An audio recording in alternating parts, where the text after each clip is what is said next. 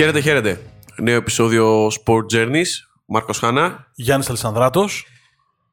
Φτάσαμε τα 46 και συνεχίζουμε. Ναι, είναι ένα επεισόδιο το οποίο εσείς δεν θα το καταλάβετε, το καταλαβαίνουμε εμείς, ότι είναι ελαφρώς εμβόλυμο, διότι δεν είχαμε στο μυαλό μας να γράψουμε επεισόδιο αυτή τη στιγμή, μέχρι που έσκασε μια μικρή κοσμογονία στην ΑΕΚ. Η αλήθεια είναι ότι η κοσμογονία το λέμε εμείς, για την ΑΕΚ ήταν απλά Παρασκευή. Δηλαδή τα τελευταία 20 χρόνια κάπως έτσι είναι η Ένωση, λειτουργεί και άγεται και φέρεται αν θέλετε να το θέσουμε λίγο πιο αγοραία. Για να το βάλουμε λοιπόν σε ένα context όλο αυτό, ο κύριος Αλessandράτος ξενύχτησε, δεν είχε μάθει ακόμα ότι ο Αργύρης Γιαννίκης είναι ένα βήμα πριν τον πάγκο της ΑΕΚ και έκανε μια πολυσέλιδη έρευνα την οποία ευελπιστώ να τη δούμε στο www.sportspavlatζέρνης.gr η οποία θα μπορούσε κάλλιστα να τηλεφορείται φάκελος ΑΕΚ τρεις τελείες. Με υποχρεώνεις δηλαδή να γράψω κείμενο. Το έχεις γράψει ήδη. Αυτό το βλέπω στη σκαλέτα μπροστά σου. Ε, η αλήθεια είναι ότι δεν το πολύ περιμέναμε όσοι ήμασταν εκτός ρεπορτάζ ΑΕΚ. Μιλώντας στην πορεία όσοι κάνουν ρεπορτάζ ΑΕΚ είχαν αρχίσει να βλέπουν τα σημάδια ότι ο Βλάντερ Μιλόγεβιτς δεν θα βγάλει τη σεζόν και τελικά έφυγε στη διακοπή των εθνικών ομάδων. Καλό ή κακό λες; Κακό. Κακό. Δεν ξέρω ε, ποιο ήταν το ερέθισμα που έβλεπαν οι ρεπόρτερ της ΑΕΚ χωρίς να το κοινοποιούν έτσι ε, δημοσίως ε, που μαρτυρούσε ότι ο Βλάντα Μιλόγεβιτς δεν θα βγάλει την σεζόν. Ε, εμένα όλο αυτό μου βγάζει πάλι μια αρρώστια να το πω έτσι στο εσωτερικό της ομάδας. Τώρα τι έγινε ε, και γιατί είχαμε αυτή την κατάληξη το ξέρουν μόνο όσοι ήταν μέσα στα ποδητήρια και είναι, ανήκουν στο δυναμικό του συλλόγου. Εμείς που είμαστε απ' έξω μας φαίνεται παράξενο και εξακολουθώ να πιστεύω ότι κάνοντας και την έρευνα όλο αυτό γιγαντώθηκε βέβαια ότι χωρίς υπομονή και ένα σοβαρό project η ΑΕΚ θα συνεχίσει αυτό το, ένα, το ατέρμονο ράβε ξύλωνε κάθε καλοκαίρι ε, όπου δεν θα έχει και κανένα αποτέλεσμα διότι δεν εμπιστεύεται κανέναν άνθρωπο για να φτιάξει την ομάδα, να τον στηρίξει, να θέσει τα πλαίσια γύρω του, ούτως ώστε να μπορέσει και αυτός να αποδώσει με το έργο του. Πριν ξεκινήσουμε το ταξίδι δύο δεκαετίες πίσω για να ψάξουμε να αναλύσουμε και να επιδαψιλεύσουμε όλους τους προπονητές που πέρασαν τον πάγο της ΑΕΚ αυτά τα τελευταία 22 χρόνια, οι οποίοι πόσοι μου είπες ότι είναι, από το 2000 και μετά; Με τον ε, άνθρωπο που θα έρθει στη τεχνική ηγεσία, αν είναι ο Γιάννικης ή οποιοδήποτε άλλος, 35. Σε 22 χρόνια, δηλαδή 23 χρόνια, η ΑΕΚ έχει αλλάξει; Σε 20 χρόνια. Από το 99.000 δεν ξεκινάμε; Ναι. δεν είναι. Εντάξει, okay. Σε δύο δεκαετίες τέλος πάντων, δεν θα τα χαλάσουμε στα μαθηματικά. Η ΑΕΚ αλλάζει δύο το χρόνο. Κατ' ουσίαν, μαζί με τους υπηρεσιακούς.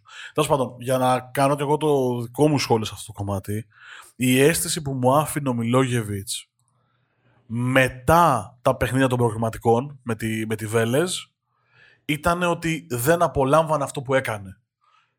Και δεν ξέρω αν ήταν διαφορά φιλοσοφίας ή αν ήταν άλλο περίμενα να βρω και άλλο βρήκα. Γιατί η αίσθηση που σου έδινε η ΑΕΚ ήταν ότι ετοιμάζουμε μια ομάδα η οποία θα παίζει ωραία μπάλα και θα ευχαριστιέται ο κόσμος και θα χτυπήσουμε το πρωτάθλημα εάν μπορούμε και ό,τι καλύτερο σε κύπελο και Ευρώπη. Και ξαφνικά μοιάζει να μπει και ένα μαχαίρι στο λαιμό ότι αν δεν περάσουμε τη Βέλες είναι τρομερή αποτυχία που ήταν, για να τα λέμε όλα. Αλλά αν στον προπονητή δεν το έχεις περάσει αυτό ότι ξέρεις είναι δεδομένο αν μη τι άλλο να περάσουμε τη Βέλες ο προπονητής μπορεί να μην το είχε δει έτσι να το είχε δει ως ευκαιρία να στρώσουμε την ομάδα για να πάμε στο πρωτάθλημα. Που είναι ο στόχος. Αυτό είναι, αυτό είναι το δικό μου σχόλιο στο τι συνέβη. Και κάπου εκεί χάλασε η χημεία μεταξύ διοίκησης και, και προπονητή. Που είναι πρόβλημα της διοίκησης. Γιατί όταν έρχεται ένας νέος προπονητής, τον πρικίζεις με καλές μεταγραφές, δηλαδή δεν, δεν υπάρχει παράπονο γι' αυτό. σω, ίσως, λέω, να μπορούσε η ΑΕΚ να φτιάξει λίγο πιο νωρίς και λίγο καλύτερα την αμυνά της, Θεωρώ ότι αυτό είναι το μελανοσημείο. Από τη μέση και μπροστά η ομάδα είναι μια χαρά. Όταν λοιπόν έχεις μια εντελώς νέα φιλοσοφία, έναν προπονητή ο οποίος έχει δείξει έργο στο παρελθόν, στο πρόσφατο παρελθόν και σε ε, επίπεδο Champions League, έχετε σε ένα καινούριο περιβάλλον. Δεν μπορείς να γυρίσεις και να του πεις ότι στόχος είναι το πρωτάθλημα για, για την κατανάλωση των οπαδών. Πρέπει να τον προστατεύσεις και να τον αφήσεις να λειτουργήσει. Ο πρώτος χρόνος ήταν ε, υπό φυσιολογικέ συνθήκες. Αν, αν θέλεις να πω ακατόρθωτο να πάρει το πρωτάθλημα. Όσο καλή μπάλα και αν έπαιζε, έπρεπε να αφήσει την ομάδα να τη στρώσει, να βάλει τα δικά του θέλω και από του χρόνου, ναι, ας ανέβει ο πύχης στο Θεό. Ε, να, να είναι στόχος η κατάκτηση του Champions League. Αλλά άσε πρώτα την ομάδα να στρώσει, να δούμε αυτός ο άνθρωπος τι μπορεί να κάνει. Εγώ δεν μπορώ να ρίξω ευθύνη στη διοίκηση, στον προπονητή, διότι δεν είμαι εκεί όταν συζητούνται οι στόχοι. Αυτό θέλω να πω. Δηλαδή, δεν ξέρω αν τελικά η διαφορά φιλοσοφίας προέκυψε στην πορεία, προέκυψε εξ αρχής. Δηλαδή, είναι κάτι το οποίο δεν μπορεί να το ξέρεις. Αυτό που λέω είναι ότι, και συμφωνώ απολύτως μαζί σου, αλλά είναι, είναι άλλη κουβέντα. Είναι στην ουσία άλλο podcast αυτό που συζητάμε. Το αν πρέπει να δίνεται πίστοση χρόνου σε μια επιλογή προπονητή. Ο Ολυμπιακός, ας πούμε, παραδείγματι, στην πρώτη χρονιά του Μαρτίνς, η γκρίνια και η μουρμούρα πέριξ της ομάδας ήταν κάτι αδιανόητο. Που δεν πήρε πρωτάθλημα, που δεν έκανε, που δεν παίζουμε ωραία, που δεν είμαστε καλοί. Όλοι οι φίλοι του Ολυμπιακού ήταν με μια μόνιμη εποδό ότι δεν μας κάνει αυτός ο κύριος γιατί δεν μας πήρε το πρωτάθλημα. Και τελικά αποδεικνύεται ότι με την πίστοση χρόνου που πήρε και τα υλικά που του παρασχέθηκαν φυσικά είναι, κοντεύει να γίνει αν δεν έχει γίνει ήδη δηλαδή, ο πιο πετυχημένος προπονητής στην ιστορία του Ολυμπιακού. Στη σύγχρονη ιστορία του Ολυμπιακού. Ε, για να το κλείσουμε και να πάμε στο ταξιδάκι στο χρόνο, εάν δεν μπορούν οι ελληνικές ομάδες να πάρουν παράδειγμα από τον Ολυμπιακό και να στηρίξουν τις επιλογές τους, ε, δεν μπορείς να κάνεις κάτι άλλο. Δηλαδή... Ναι, δεν, είναι θέμα, δεν είναι παράδειγμα του Ολυμπιακού. Μεγάλα κλαμπ στο εξωτερικό που διαχειρίζονται εντελώς διαφορετικά κεφάλαια. Μιλάμε για εντελώς διαφορετικές οικονομίες, όπου μια αποτυχημένη σεζόν κοστίζει δις Κοστίζει δις. Μίκελ Αρτέτα δεν μιλάμε για σένα. Πάμε παρακάτω. Έτσι. και βλέπεις ότι υπάρχουν project. Ακόμα και για τον Αρτέτα. Ο οποίος. Συμφωνώ. Αν ήταν στην Ελλάδα θα έχει φύγει τρίτη αγωνιστική. Μην το συζητάμε. Δηλαδή πρέπει να αλλάξουμε λίγο τον τρόπο που βλέπουμε. Ο Ολυμπιακός είναι απλά ένα παράδειγμα όπως όλα αυτά που αναφέρουμε και στο εξωτερικό ότι εμπιστεύτηκε ένα προπονητή ε, και έχει καρποθεί όλα τα καλά από αυτή την εμπιστοσύνη. Προφανώς ο πρώτος χρόνος ήταν πολύ δύσκολος. Και ακόμα υπάρχουν άνθρωποι, ακόμα και τώρα, που λένε δεν, βλέπουμε μπάλα κτλ. OK, okay, εντάξει, δεκτό. Αλλά σαν διοίκηση, σαν οργανισμός δεν πρέπει να σε επηρεάζει αυτό στη λήψη αποφάσεων. Εμένα μου δείχνει έλλειψη στόχων και έλλειψη να, τι θέλουμε να κάνουμε στην Για να το κλείσουμε, γιατί θα ανοίξει πολύ η κουβέντα. Η απόλυση ενός προπονητή πριν καν συμπληρωθεί το 10% της σεζόν, 99% φορές είναι απόδειξη αποτυχημένης επιλογής όσων λαμβάνουν τις αποφάσεις. Δηλαδή, η ευθύνη που ο Μιλόγεβιτς φεύγει, όχι Μιλόγεβιτς, ναι, ναι, ναι. φεύγει από μια ομάδα Σεπτέμβρη μήνα, βαραίνει χίλια μηδέν τη διοίκηση. Γιατί, είτε γιατί δεν του έδωσε καλά υλικά, είτε γιατί η ίδια έκανε μια σούπερ αποτυχημένη επιλογή την οποία τη βλέπει ένα μήνα μετά. Γιατί εγώ, εγώ βάζω και στο, στο, στο κουβά τέλος πάντων της συζήτησης και το γεγονός ότι μπορεί να ήταν ο χειρότερος προπονητή του πλανήτη. Που δεν είναι ο άνθρωπος. Ποιος τον επέλεξε να έρθει; Αυτός που τον επέλεξε να, να αναλάβει τις τύχες της ΑΕΚ έχει κάνει λάθος. Αν, ε, αν αύριο το πρωί έρθει σε σένα ο πρόεδρος μιας ομάδας σου πει ανέλαβε και εσύ πας και αποτύχεις, δεν θα φταίει εσύ. Στο σε διάλεξε αυτή. Ωραία. Επειδή είναι πολλά τα παραδείγματα, πάμε να ναι, ξεδιπλώσουμε ναι, ναι, ναι. σιγά σιγά το κουβάρι. Λοιπόν, ο σκοπός μας ποιος είναι, ο σκοπός του Γιάννη δηλαδή, ο οποίος ε, μπήκε σε μια διαδικασία να γράψουμε αυτό το επεισόδιο γιατί το θεωρεί σημαντικό να το κάνω αυτό το ταξίδι και προσυπογράφω. Απλά λέω ότι η έρευνα είναι δικιά του. Εγώ θα βάλω μόνο ό,τι θυμάμαι. Είναι αυτό που λέγαμε παλιά στα πρόχειρα διαγωνίσματα. Πήγαινε στο σχολείο και σου λέγε «Ε, Γράψε. Μα δεν ξέρω. Ε, γράψε ό,τι θυμάσαι. Ε, αυτό θα κάνω και εγώ. Θα γράψω ό,τι θυμάμαι.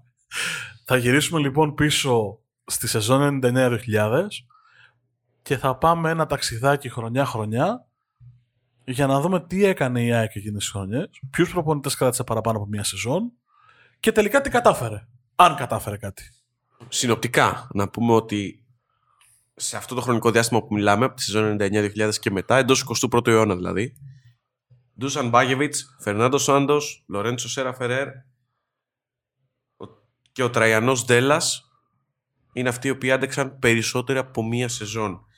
Σε αυτή την ε, εξίσωση μπορεί να πει και ο Μανόλο. Βέβαια, ο Μανόλο ήρθε στο μέσο της πρώτης σεζόν και άντεξε και λίγο ακόμα μετά. Και ο Μάσιμο Καρέρα, ο οποίος έκανε μια σεζόν, ξεκίνησε και έφυγε το Δεκέμβριο της επόμενης. Αυτοί είναι οι προπονητές οι οποίοι κατάφεραν να αντέξουν περισσότερο από ένα χρόνο σε αυτό το πολύ μεγάλο χρονικό εύρος. Και ο Δέλλα να πούμε ότι άντεξε παραπάνω έχοντας και την περιπέτεια της, του υποβασμού της ΑΕΚ, Ναι, ναι. το τοπικό, ξανά την Β' Εθνική, την πρώτη Εθνική.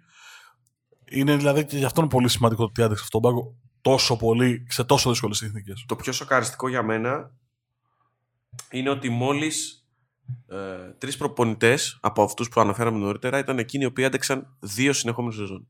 Κανένας τρεις.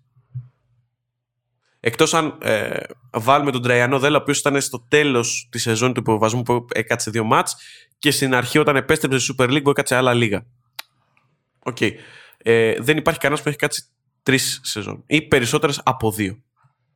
Και νομίζω ότι αυτό φανερώνει. Ο τελευταίος που έκατσε δύο ήταν ο Ντούσαν Μαγίβιτς 11 χρόνια πριν. Μιλάμε ότι η ΑΕΚ έχει να εμπιστευτεί προπονητή, να εμπιστευτεί και να τον προασπίσει ε, και να τον προστατεύσει 11 χρόνια. Βέβαια, εδώ πρέπει να πούμε ότι και πόσες διοικήσεις έχει αλλάξει η ΑΕΚ από το 99.000 και μετά. Δηλαδή, γρήγορα, γρήγορα μπορώ να θυμηθώ τέσσερις. Και μην έχω ξεχάσει και τίποτα. Ναι, η μοναδική η οποία επί της ουσίας, ε, έδειξε ότι εμπιστεύεται τους προπονητές και δίνει χρόνο κτλ. ήταν η διοίκηση Νικολαίδη. Που και αυτή τελικά έχει άλλα προβλήματα. Τέλος πάντων. Είχε- Α- α- εντάξει, άλλη α- μεγάλη ιστορία. Είναι κα- ένα άλλο κομμάτι, αλλά τουλάχιστον επί ημερών Ντέμι ήταν, ε, υπήρχε μεγαλύτερη μακροημέρευση για τους προπονητές. Ήταν λίγο καλύτερο το κλίμα. ας το πω έτσι. 99-2000. Λιούμπισα του του Μπάκοβιτ είναι η κωδική ονομασία. Και αν με ρωτάς. Ε, μπορεί να λέγεται και λίγο Τσίριτς η κωδική ονομασία.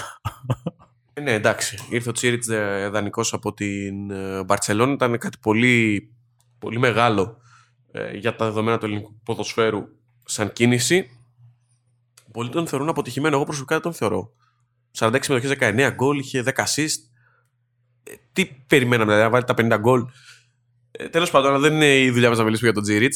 Εντάξει, ήρθε Τον λίγο- έφαγε μαρμάγκα σε ένα πλαίσιο της κακής εικόνας όλης της ομάδας, αλλά ήρθε και λίγο ως μεσίας, ρε παιδί μου. Δηλαδή ήρθε και λίγο... Ήταν τρομερός παίχτης. Πάρα πολύ με υψηλής ποιότητας ποδοσφαιριστής. Ε, δεν έκανε αυτό που περιμέναμε για να μην ειλικρινείς. Τέλος πάντων, δεν έχει σημασία. Σε αυτό το πράγμα ο Τουμπάκοβιτς έχει χάσει το παιχνίδι από τον Αύγουστο στην ουσία. Και το έχει χάσει το παιχνίδι από τον Αύγουστο διότι ενώ έχουν γίνει μεταγραφές, ενώ η ΑΕΚ έχει ενισχυθεί, ενώ είναι ε, έτοιμη να κάνει υπερβάση να χτυπήσει το πρωτάθλημα, της έρχεται μια έξω Στοκχόλμη Αύγουστο μήνα, την αποκλείει από τα προγραμματικά του Champions League και από εκεί στραβώνει πάρα πολύ το κλίμα μέχρι να φτάσουμε αρχές του χρόνου έφυγε ο Τουμπάκοβιτς, αν δεν κάνω λάθος, δηλαδή ναι, το Γενάρη. το Ιανουάριο 2000. Το Γενάρη. Η ΑΕΚ εκείνης της χρονιάς πλήρωσε και σε μεγάλο βαθμό το ότι είχε συγκλονιστικά δύσκολο πρόγραμμα τις πρώτες αγωνιστικές. Αν, θυμάμαι, αν θυμάσαι, έχει, ένα, έχει πρεμιέρα στην Τούμπα ένα μυθικό 4-4, ένα από τα ωραιότερα παιχνίδια πρεμιέρας του αθλήματος. Μυθικό μάτς με διακύμανση, με αλατροπές, με χαμός. Ανα, ε, ανατρέξτε στο YouTube να δείτε τα στιγμιότυπα. Υπάρχουν. Χαμός. Είναι πραγματικά ωραίο μάτς. Δεύτερη αγωνιστική παίζει μέσα με τον Παναθηναϊκό. Και τώρα ή πέμπτη ή έκτη θα το δώσω στο πρόγραμμα γιατί δεν το θυμάμαι απ' έξω. Έκτη αγωνιστική παίζει τον Ολυμπιακό εντός. Στην ουσία η ΑΕΚ έπρεπε να είναι έτοιμη να δώσει πολλά μάτ πολύ υψηλής έντασης και πολύ υψηλού διακυβεύματος πάρα πολύ γρήγορα. Και μπορεί να άστρωσε λίγο το πράγμα στην πορεία, αλλά από τότε είχε αρχίσει η μουρμούρα του Μπάκοβιτς ότι κάτι δεν πηγαίνει σωστά. Ναι, νομίζω ότι ο, έχ- αυ- το έθεσες πολύ σωστά και μπορεί να, να τελειώνει και η κουβέντα εκεί. Ότι ο αποκλεισμός από την ΑΕΚ ήταν σαν να υ- υπέγραψε το τέλος του, του Μπάκοβιτς. Απλά επειδή θέλουμε να δείξουμε σωστή, ας τον αφήσουμε να δούμε τι μπορεί να κάνει. Ε, νομίζω ότι η αφορμή της απόλυσης ήταν ε, η κακή πορεία της ομάδας ή μάλλον ή, ή αν θέλεις ε, η μη απόδοση στα στάνταρ που περίμενε ο κόσμος με αποτέλεσμα να αποχωρήσει τον 7 Ιανουαρίου μάλιστα, του Αγιανιού, λύθηκε η συνεργασία με την ομάδα μία ημέρα πριν το μάτς με τον Απόλλωνα Σμύρνης, όπου ιτήθηκε μάλιστα η 3-2, για να έρθει να αναλάβει στη συνέχεια ο Γιάννης Παθιακάκης, ο οποίος κατάφερε να αλλάξει το κλίμα της ομάδας, ε, να την ανεβάσει πάρα πολύ ψυχολογικά και φυσικά να την οδηγήσει και στην κατάκτηση του κυπέλου. Για όσοι θυμούνται, 3-0 τον Ιωνικός στον ε, τελικό που φιλοξενήθηκε στο Ολυμπιακό στάδιο και να κλείσει έτσι τη σεζόν τελικά επιτυχημένα η ΑΕΚ. Έπειτα από έναν κικαιώνα αλλαγών, ε, αρκετή γκρίνια, η κατάκτηση του κυπέλου. Και η τρίτη θέση στο πρωτάθλημα ε, μάλιστα με ένα εντυπωσιακό σερί από τον Μάρτιο και μετά που έκανε, έχασε μόνο από τον Ολυμπιακό σε σύνολο 15 αγώνων και έχοντας 12-13 νίκες αν ε, έχουμε μετρήσει σωστά. Έφερε την ομάδα τελικά στο κορυφή μάλλον στην κατάκτηση του κυπέλου και στην τρίτη θέση ε, του πρωταθλήματος. Επειδή τη θυμάμαι εκείνη την περίοδο, δεν είναι μόνο ότι η ΑΕΚ κάνει ένα πολύ μεγάλο σερία από το Μάρτιο και μετά. Νομίζω ότι ήταν από τον Ολυμπιακό με 3-0 η τελευταία της σεζόν. Μετά πηγαίνει. Ναι, ναι. Ε, έχει δυο ισοπαλίες μέχρι το φινάλε το Μάιο. Είναι και η μπάλα που παίζει. Δηλαδή η ΑΕΚ αποδεικνύει με τον Παθιακάκη στον πάγκο ότι τα υλικά ήταν καλώς καμωμένα. Σχορεμένο ήταν πάρα πολύ καλός προπονητής. Όχι, έχει τεσσάρες και πεντάρες. Δηλαδή η ΑΕΚ παίζει καλή μπάλα. Και εκεί έρχεται και το ανεξήγητο του πράγματος, για να είμαι ειλικρινής. Ε, εντάξει, δεν ήταν εντελώς ανεξήγητο. Ε, ήταν μια βαριά ήττα στο κύπελο από τον Ολυμπιακό με 6-1. Ε, θυμίζουμε πολλά ακούστηκαν. Εντάξει, νομίζω δεν μπορούσε να τον ε, υπερασπιστεί η διοίκηση των ε, Γιάννη Παθιακάκη με αποτέλεσμα να απολυθεί. Ήταν 20 Απριλίου αυτό το βαρύ 6-1. Είχε, είχε προηγηθεί ε, στην φάση του 16 πάντα έτσι, είχε προηγηθεί και η ήττα στη Νέα Φιλαδέλφια με αποτέλεσμα με συνολικό σκορ 8-1 ο Ολυμπιακός να ξεπεράσει το εμπόδιο της ΑΕΚ και συνυπολογίζοντας και μία ήττα από τον Όφη που ακολούθησε μετά υπήρχε ένα, μια προβληματική κατάσταση η οποία έφερε την απόλυση του Παθιακάκη και την έλευση του Τόνι Σαβεύσκη ο οποίος ε, περισσότερο διεκπεριωτικά πέρασε από τον πάγκο. Τι θέλω να πω. Το Παθιακάκης τελειώνει τη σεζόν 99-2000 και ακριβώς επειδή αποδίδει καλά, παίρνει το χρήσμα για την επόμενη σεζόν. OK, okay, είναι πάρα πολύ βαρύ το 6-1 του κυπέλου τον Απρίλιο του 2001. Το καταλαβαίνω δηλαδή. Το δέχομαι αυτό που συζητάμε, αλλά δεν ξέρω. Εγώ θεωρώ ότι είναι λίγο Εντάξει, okay. Λίγο παράδοξο. Για, και γιατί είναι παράδοξο, γιατί το 6-1 είναι λίγο. Πώς να το θέσω; Έχει γίνει ότι έχει γίνει στη Φιλαδέλφια τον Ιανουάριο, που έχει διακοπεί το παιχνίδι, που έχουν γίνει όσα έχουν γίνει, ε, δεν μπορεί να φταίει ο προπονητής. Για όσους δεν θυμούνται, απλά να πούμε ότι είναι ένα ΑΕΚ Ολυμπιακό στο κύπελο, στη Φιλαδέλφια. Ε, ο Νικολαίδης ανοίγει το σκόρ 46 να μην τα απολογώ, είναι η περίφημη ιστορία όπου οι παίκτες ΣΑΕΚ ε, φάνηκε πως ήταν τραυματίες, για να το θέσω κομψά, και το μάτς τελικά κατακυρώθηκε στον Ολυμπιακό με 0-2 γιατί η ΑΕΚ δεν είχε παίκτες να συνεχίσει το παιχνίδι. Ε, είναι αυτό που είναι μαύρη σελίδα, ρε παιδί. Με ενοχλεί πάρα πολύ όταν το, το, ναι, φέρνω στη μνήμη μου, γιατί είναι, είναι, το θυμάμαι και live το παιχνίδι. Ε, πολύ κακή στιγμή. Γενικώς πολύ κακή στιγμή. Και για τις δύο ομάδες, αν θέλεις. Ε, το 6-1 μετά νομίζω ότι δεν λέει και τίποτα. Πάμε παρακάτω. Προχωράμε. Ε, εντάξει, και στην. Uh... Πάμε στη ζώνη 2001-2002. Εκεί επέρχεται μια κανονικότητα. Με την έλευση του Φερναντό Σάντος. Το καλοκαίρι εκείνης της uh, χρονιάς. Ρε, είναι τρομερό. Το πόσο πολύ όχι τον υποβαθμίσαμε το Σάντος, το πόσο πολύ δεν καταλάβαμε τη μεγάλη του αξία. Δηλαδή έπρεπε να φτάσει να κοουτσάρει την εθνική ομάδα σε νοκάουτ παγκοσμίου κυπέλου. Έπρεπε να πάει να πάρει το Euro με την Πορτογαλία για να καταλάβουμε ότι είναι μια πολύ πολύ μεγάλη προσωπικότητα και το πόσο πολύ μας τίμησε που πέρασε από τα μέρη μας. Δεν είναι... Και το λέω γιατί ακριβώς επειδή τις έχουμε ζήσει αυτές τις χρονιές. Δηλαδή, εγώ είμαι αρκετά μεγάλος στο 2 που έρχεται ο Σάντος. Δεν θυμάμαι να λέμε ότι έρχεται μια κορυφαία προσωπικότητα. Έρχεται ένας Πορτογάλο προπονητής. Όλα καλά. Εντάξει, 20 χρόνια πίσω νομίζω ότι δεν ήταν τόσο μεγάλη προσωπικότητα φέρνοντα τον Σάντος προπονητικά. Ρε, ήταν στην Πόρτο. Εντάξει. Ναι. Όσο και να είναι, δηλαδή. Πολύ, όχι, ότι υποτιμήθηκε, υποτιμήθηκε είναι ξεκάθαρο. Απλά δεν νομίζω ότι 20, αν γυρίσουμε τον χρόνο 20, ε, 20 έτη πίσω, ότι είναι ίδιος ο Φερνάντος Σάντος του σήμερα με το τότε. Νομίζω ότι ε, εκείνη την ε, περίοδο έχει αρχίσει να ανεβαίνει πολύ. Ε, εγώ πάντα τον θυμάμαι ως τη φιγούρα αυτή την, με, την με την έκφραση την περίεργη και το τσιγάρο στο, στα χείλη, στην άκρη του πάγκου. Δεν ήταν πολύ εκφραστικός. Αυτό μας χάλαγε με τον Σάντος. Όχι, ήταν, εκ, ήταν εκφραστικός. Απλά ήταν, είχε μια μόνιμη κατήφια. Αυτό, ήταν, αυτό είναι το χαρακτηριστικό του Φερνάντο Σάντος. Μόνιμα ξυνισμένος, παιδί, στραβωμένος με ναι, κάτι. Λες, έχει ξυπνάει στραβά. Λέει, κά, κάτι γίνεται. Ας πούμε. Αυτό δεν μας άρεσε. Ότι ήταν, είχε αυτό Όχι, το, το ύφος. Εντάξει. Okay. Όχι, εμένα μια χαρά προπονητή το, το θεωρώ. Και το θεωρούσα. Ε, να πούμε ότι ο Φερνάντος Σάντος επειδή έχει ψωμιάδη, η νέα διοίκηση τότε για, τη, για την Ένωση, έχει ένα από τα τρομερά ρόστερ με Ντέμι, με Ζαγοράκη, με Τσάρτα, με Γκαμάρα. Ε, έπαιξε το πρωτάθλημα μέχρι και το τέλος. Θυμίζουμε ότι έχουν λήξει, έχει τελειώσει το πρωτάθλημα με ΑΕΚ και Ολυμπιακό ε, στους 58 βαθμούς. Ναι, είναι εκείνο το περίφημο μάτσο στο ΆΚΑ το 4-3, ένα μυθικό μάτς με τα δύο γκολ του Αλεξανδρή, το ένα με γυριστό, το οποίο είναι ένα, μια καρποστάλ. Έχει σκοράρει δύο φορές με πέναλτι ο Τσιάρτα σε εκείνο το παιχνίδι. Δεν είναι, είναι 4-3, αλλά είναι είναι τόσο χορταστικό όσο ακούγεται. Και στον πρώτο γύρο είναι το 3-2 του Ολυμπιακού πάλι. Με Μιλάμε για, τρομε... για τρομερά παιχνίδια.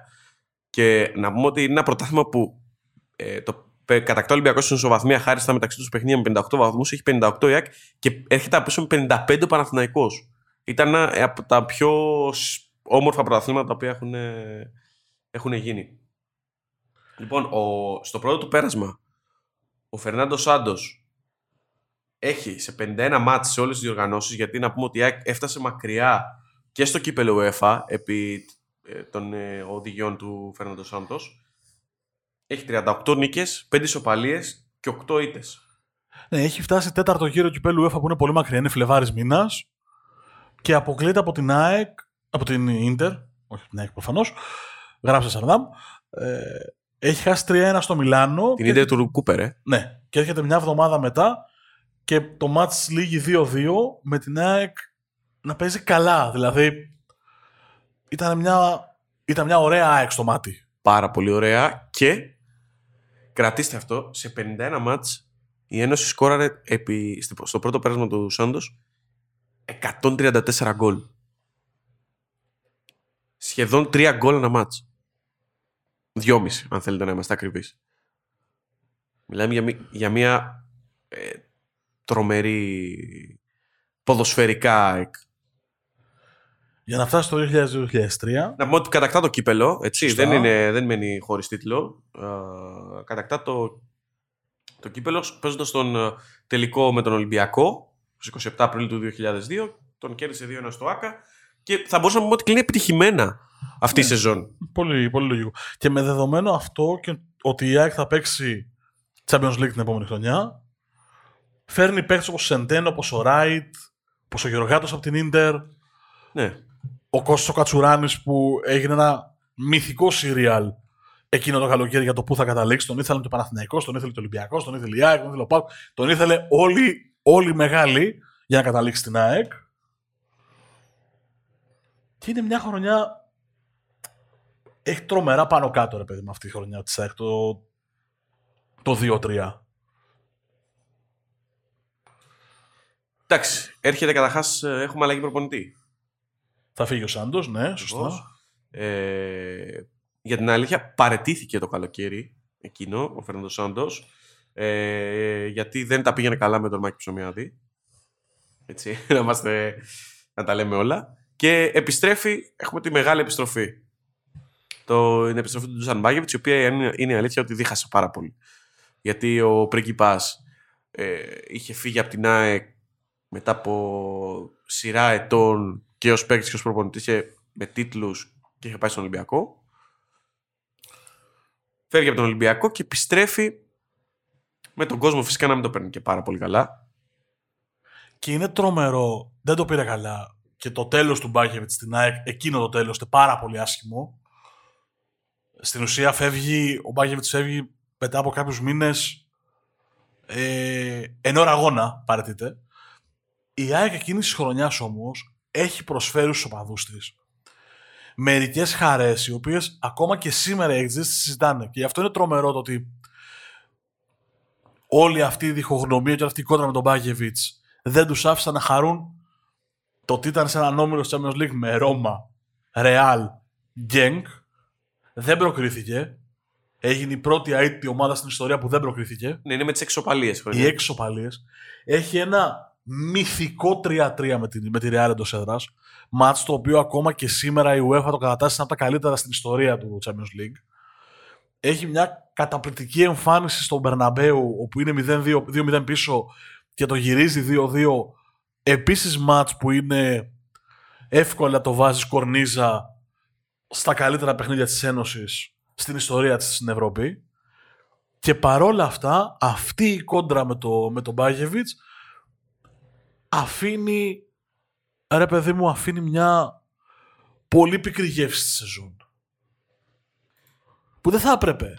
Καθόλου, γιατί η Άκη έχει φτάσει στους 16 του κυπέλου έφαστη εν συνεχεία, γιατί έμεινε τρίτη στον Όμιλο, ε, πέρασε τη Μακάμπι Χάιφα και χάνει στις λεπτομέρειες από την Μάλαγα με ένα γκολ διαφορά στο Νίκος Γκούμας. Την οποία Μακάμπι Χάιφα την αποκλεί με 8-1 και η οποία Μακάμπι Χάιφα έχει αποκλείσει τον Ολυμπιακό στον Όμιλο, τον έχει αφήσει τέταρτο στον Όμιλο της Champions League και περνάει αυτή τρίτη και η ΑΕΚ για να έχει και το περιστίζει ότι η ομάδα που άφησε εκτός τον Ολυμπιακό έφαγε 4 και 4 Δηλαδή δεν το χάρη και η ΑΕΚ όσο έπρεπε. Η ΑΕΚ έχει κάνει όλες και όλες τη σεζόν σε όλες τις διοργανώσεις 6 ήττες. Μία από τη Μάλαγα, μία από, τον Μπάουκ, ε, μία από τη Μάλαγα στην Ευρώπη, μία από τον Μπάουκ στο κύπελο και τέσσερις στο, στο πρωτάθλημα, όπου καταλήγει τρίτη. Ε, εντάξει, και καταλαβαίνετε ότι υπάρχει πάρα πολύ γκρίνια. Να πούμε τώρα ότι η ΑΕΚ έκλεισε την, ε, τη σεζόν στο πρωτάθλημα με 12 συνεχόμενες νίκες και από το Φεβρουάριο και μετά είχε μόλις δύο ήττες σε σύνολο 20 αγώνων. Και αυτή η σεζόν, οκ, δεν είχε τίτλο, χαρακτηρίστηκε όμως αποτυχημένη. Και εντάξει, βέβαια την επόμενη σεζόν παραμένει ο Ντούσαν στην ομάδα, αλλά ξέφυγε, ξέφυγε, ξέφυγε, ξέφυγε, Το μάτς, ε, όχι το μάτς, η κατάσταση είχε ξεφύγει όμως. Θυμίζουμε τι περιστατικά είχαν συμβεί και έξω από το σπίτι του, του Μπάγεβιτς ε, και σε αποστολές της ΣΑΕΚ όπου ε, είχαμε επιθέσεις φραστικές, ε, πανό τα οποία ήταν κατά του Σερβοέλληνα τεχνικού. Γενικά πολύ... Και στα χέρια τότε σε, ένα, σε μια έξω τη εθνική οδού με οπαδού. Είχε γίνει. Σφαίρες του είχαν, στείλει σε, του είχαν αφήσει έξω από το σπίτι του, είχε ξεφύγει εντελώς η κατάσταση. Και νομίζω ότι αν ο ίδιος ο Μπάγεβιτς, χωρίς να τον ξέρω τον άνθρωπο και απλά κάνουμε εικασία, θεωρώ ότι αν ο ίδιος ο Μπάγεβιτς δεν ήταν. Δεν είχε τις τύψεις, για να το θέσω έτσι όσο πιο ομά γίνεται, και αν δεν είχε την, την έννοια της ΑΕΚ, δηλαδή να παραμείνει εκεί για να διορθώσει αυτά που εκείνος θεωρούσε ότι δεν πρέπει να διορθωθούν, η προσωπικότητα Μπάγεβιτ θα είχε φύγει έξι μήνες πριν. Ναι, ναι. Αν δεν είχε την αγάπη, όπως είπες, για τον σύλλογο, θα δηλαδή- είχε τελειώσει πολύ πιο. από το καλοκαίρι, πιστεύω. Και γι' αυτό λέω ότι πήγε στράφη μια προσπάθεια που θα μπορούσε να ήταν πολύ διαφορετική. Αλλά δεν μπορώ να μην. Δικαιολογώ την πίκρα των οπαδών της ΑΕΚ, δεν πάω δικαιολόγιο στι αντιδράσει. Sorry, αλλά. Όχι δεκτό, αλλά εγώ θα βάλω στην εξίσου ότι ήταν και μια ακόμα μεταβατική σεζόν, γιατί κάπου στα μέσα της σεζόν φεύγει ψωμιά τη, έχει το γρανίτσα, μπαίνει και το γηπαιδικό το στην εξίσωση και γίνεται μια περίεργη κατάσταση. Πιστεύεις γυρνάμε ταινία 20 χρόνια ΑΕΚ, τι έχουν δει, τι έχουν δει οι οπαδοί τη. Ιστορία μου, αμαρτία μου. Πω, πω, πω, Τρομερό πράγμα είναι. Η σεζόν, ναι, πραγματικά. Τρομερό πράγμα. Το 3-4 και γι' αυτό Και γι' αυτό δεν περιμένεις από την ΑΕΚ ε, να, συνεχ... να υπάρχει μια τέτοια συνεχιζόμενη κατάσταση. Εξήγως αυτό. Ε, Μπουρτζούκας και Ντουμητρέσκου, άλλο αμαρτωλό κεφάλαιο, η Ηλία Ντουμητρέσκου, απλά διεκπαιρεώνουν, διεκπαιρεώνουν την, ε, την σεζόν. Δεν, δεν έχω να πω κάτι. Δηλαδή, είναι, ο Μπουρτζίκα ήταν ένα μάτς μέχρι να βρεθεί ο Ρουμάνος τεχνικός, ο οποίος έμεινε μέχρι το Μάιο εκείνη τη σεζόν απλά για να, για να βγει η χρονιά. Για να καταλάβουμε τη διαφορά των πραγμάτων. Η ΑΕΚ την προηγούμενη σεζόν έχει στον όμιλό της τη Ρεάλ και τη Ρώμα και κάνει 6 πόντους. Και την επόμενη έχει τη Μονακό, την Τεπορτίβο και την Αιτχόφεν. Δεν κάνει νίκη και κάνει δύο ισοπαλίε. Δηλαδή, αντί να χτιστεί η ΑΕΚ πάνω σε αυτό που έζησε την προηγούμενη χρονιά, άντε ξανά, όπως το είπε ο Γιάννης πολύ εύστοχα, ράβε ξύλωνε. Είχε και σημαντικές απώλειες. Θα θυμίσω ότι ήταν ε, με, μετά από την πρώτη σεζόν του Μπάγεβιτ φύγανε Φερούζεμ, οι δύο Βραζιλιάνοι που είχε, έφυγε ο Ζήκος. Ε, γενικότερα πέστη σημαντική αποψήλωση στο ρόστερ. Κουιζάκι. Εκείνη τη χρονιά στον όμιλο της ΑΕΚ υπάρχει ένα από τα πιο παραγωγικά μάτς στην ιστορία του Champions League. Ο όμιλος είναι Μονακό Deportivo Eindhoven ΑΕΚ. Μπορεί να το θυμηθείς; Να είναι το προσώ σου, λέει τίποτα. Ναι, ρε, είναι το Μονακό Deportivo. 6-1, όχι; Μονακό Deportivo 8-3. 8-3. Μπράβο. Μπράβο, αυτό. Είναι το μάτς που έγινε γνωστός ο Προσώ. Ο προσώ. Δεν σου θύμιζε λίγο σε στυλάκι Πρίγιοβιτς. Έτσι για να το καταλάβουν ναι, και λίγο πιο νέοι. συμφωνώ. Ήταν αυτό το στυλ. Απόλυτα, απόλυτα δίκιο. Center for αποκλειστικά περιοχής, με τρομερή κεφαλιά, πολύ ωραία τελειώματα, αλλά έξω από την περιοχή μηδέν. Ναι, ναι, ναι, θα συμφωνήσω απολύτως. Λοιπόν, α, ολοκληρώνεται το 3-4 σε μια περίεργη σεζόν όπως είπαμε με τρεις αλλαγές προπονητών και μπαίνουμε σε μια νέα εποχή, στην εποχή Νικολαίδη όπου εντάξει, υπάρχει γενικότερα μια πολύ εφορία στο ελληνικό ποδόσφαιρο. Έχουμε κατακτήσει το Euro, έχουμε δει τον Άκη Ζήκο να παίζει το τελικό του Champions League κόντρα στην Πόρτο, για όσους θυμούνται, το 2004. Ε, γενικότερα είμαστε στα πάνω μας. Ε, Ο, ο Ντέμις έρχεται από την Ατλέτικο με παραστάσεις από το εξωτερικό. Θέλει να δημιουργήσει κάτι ε, εντελώς διαφορετικό. Επιστρέφει την ομάδα από τα λιώσα ε, στο ΆΚΑ. Η ΑΕΚ βέβαια δεν έχει συγκλονιστικό ρόστερ ακριβώς επειδή είναι η χρονιά που πρέπει τα οικονομικά της ομάδας να εξορθολογιστούν από τη Λέλα Παψομιάδη. Τελεία παύλα, δεν χρειάζεται να πούμε περισσότερα. Ε, αν δεις το ρόστερ της, είναι φτιαγμένο με πολύ φθηνά υλικά. Δηλαδή, έχει έρθει ο Σουνσάο και ο Άλβες που είναι εκπληκτικές προσθήκες και είναι έργα Σάντος, γιατί τους φέρνει από την Πόρτο δανεικούς ελαίο των σχέσεων που έχει με την Πόρτο.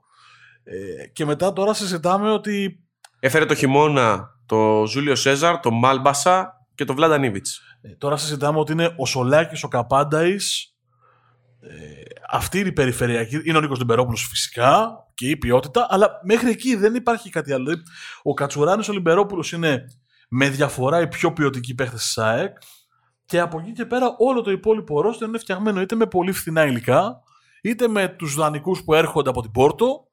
Αυτό όμως Και σε μια σεζόν όπου το καλοκαίρι η ΑΕΚ ε, υπόκειται τεράστια αλλαγή. Φεύγει ο Ζαγοράκης πάει στην Πολώνια.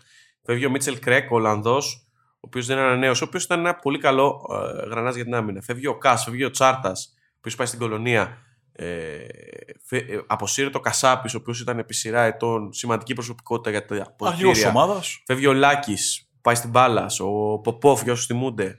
Ένας πολύ καλός... ε, Είναι ο Ειδικός. εξορθολογισμός του ρόστερ γιατί Ναι. πρέπει τα χρήματα να μειωθούν. Οπότε Ο Καψής, ο οποίος ήταν στα φόρτε του μετά Ακριβώς. το Euro. είναι αναγκαστικό. Δεν, είναι, δεν συμβαίνει από άποψη. Δεν συμβαίνει δηλαδή από σχεδιασμό. συμβα- Συμβαίνει από ανάγκη Ακριβώς, και ακριβώς. σχεδιάζεται αυτό το πράγμα από ανάγκη.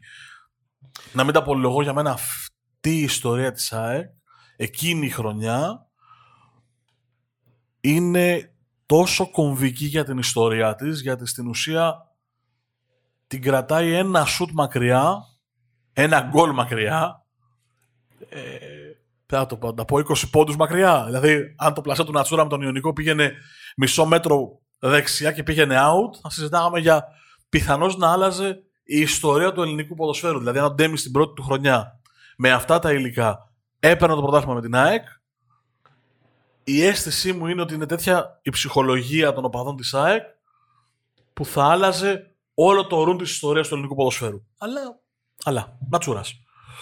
Δυστυχώς ή ευτυχώς. Ανάλογα τι ομάδα ο καθένας ε, υποστηρίζει. Εντάξει, τερματίζει στην τρίτη θέση ΑΕΚ με 62 βαθμούς. Μαγική εικόνα όμως. Ναι, ναι. Δύο πίσω από τον Παναθηναϊκό, τρεις από τον Ολυμπιακό. Ε, Έχοντας μέσα σεζόν στο πρωτάθλημα μία ήταν στην Καλαμαριά και αυτό τον γκολ περιέγραψε ε, ο Μάρκος από τον uh, Νατσούρα. Είναι μαγική εικόνα διότι τρεις αγώνε πριν το τέλος η ΑΕΚ παίζει τον Ιωνικό στο ΑΚΑ Νομίζω ότι στο ΆΚΑ πρέπει να έχει 60.000 και η ΑΕΚ θέλει νίκη για να παραμείνει πρώτη και να πάει να παίξει την επόμενη αγωνιστική τον Παναθηναϊκό και να παίζει για δύο αποτελέσματα ώστε να, να πάρει το πρωτάθλημα, να το έχει στα χέρια της. Ο Νατσούρας στο 87 κάνει το 0-1. Η ΑΕΚ δεν παίρνει ούτε τον ένα πόντο ώστε να θέλει να της κάνει το διπλό την επόμενη αγωνιστική. Την επόμενη αγωνιστική πάει στον Παναθηναϊκό, έρχεται 0-0. Φυσιολογικό αποτέλεσμα γιατί είναι derby. Δεν είναι μόνο ότι είναι derby. Είναι πλέον ότι η ΑΕΚ έχει, έχει αδειάσει τόσο πολύ από αυτό που της έχει συμβεί. Είναι τόσο σοκαρισμένος ο οργανισμός της ΑΕΚ με αυτό το 0-1 που τελειώνει στην ουσία εκεί, κερδίζει την καλαμαριά στο τέλος της ε, περίοδου και καταλήγει τρίτη σε μια σεζόν που τη θυμάμαι πάρα πολύ χαρακτηριστικά συζητάγαμε στο ξεκίνημα της σεζόν ότι η ΑΕΚ αν θα είναι στην πρώτη οχτάδα, αν θα είναι στο πρώτο μισό του πίνακα. Αυτή ήταν η κουβέντα για την ΑΕΚ. Η ΑΕΚ κάνει υπέρβαση στην υπέρβαση στην υπέρβαση της υπέρβασης, ο υπέρβαση. Και γίνεται αυτό με τον Ατσούρα και αδειάζει όλος ο οργανισμός. Αυτά.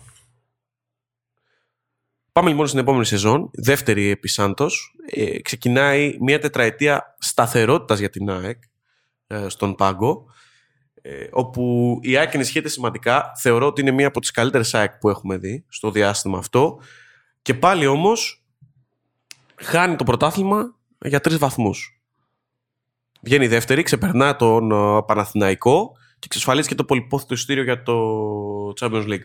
Δεν καταφέρει να πάρει τίτλο και μένει και η πικρία του πρόωρου αποκλεισμού στην Ευρώπη το Σεπτέμβριο και όλας από την Zenit στο όριο για ένα γκολ που θα μπορούσε. Εντάξει, είναι το Αρσάβιν είναι μια καλή Zenit, δεν είναι κακή ομάδα, είναι κακή κλήρωση στην πραγματικότητα. Ναι. Δεν έχει παίξει κακή μπάλα η ΑΕΚ εδώ.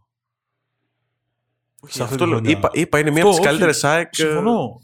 που έχουμε δει. Στην πραγματικότητα ο Σάντος πληρώνει μια ήττα 2-1 τον Απρίλιο από τον Μπάουξ στην Τούμπα.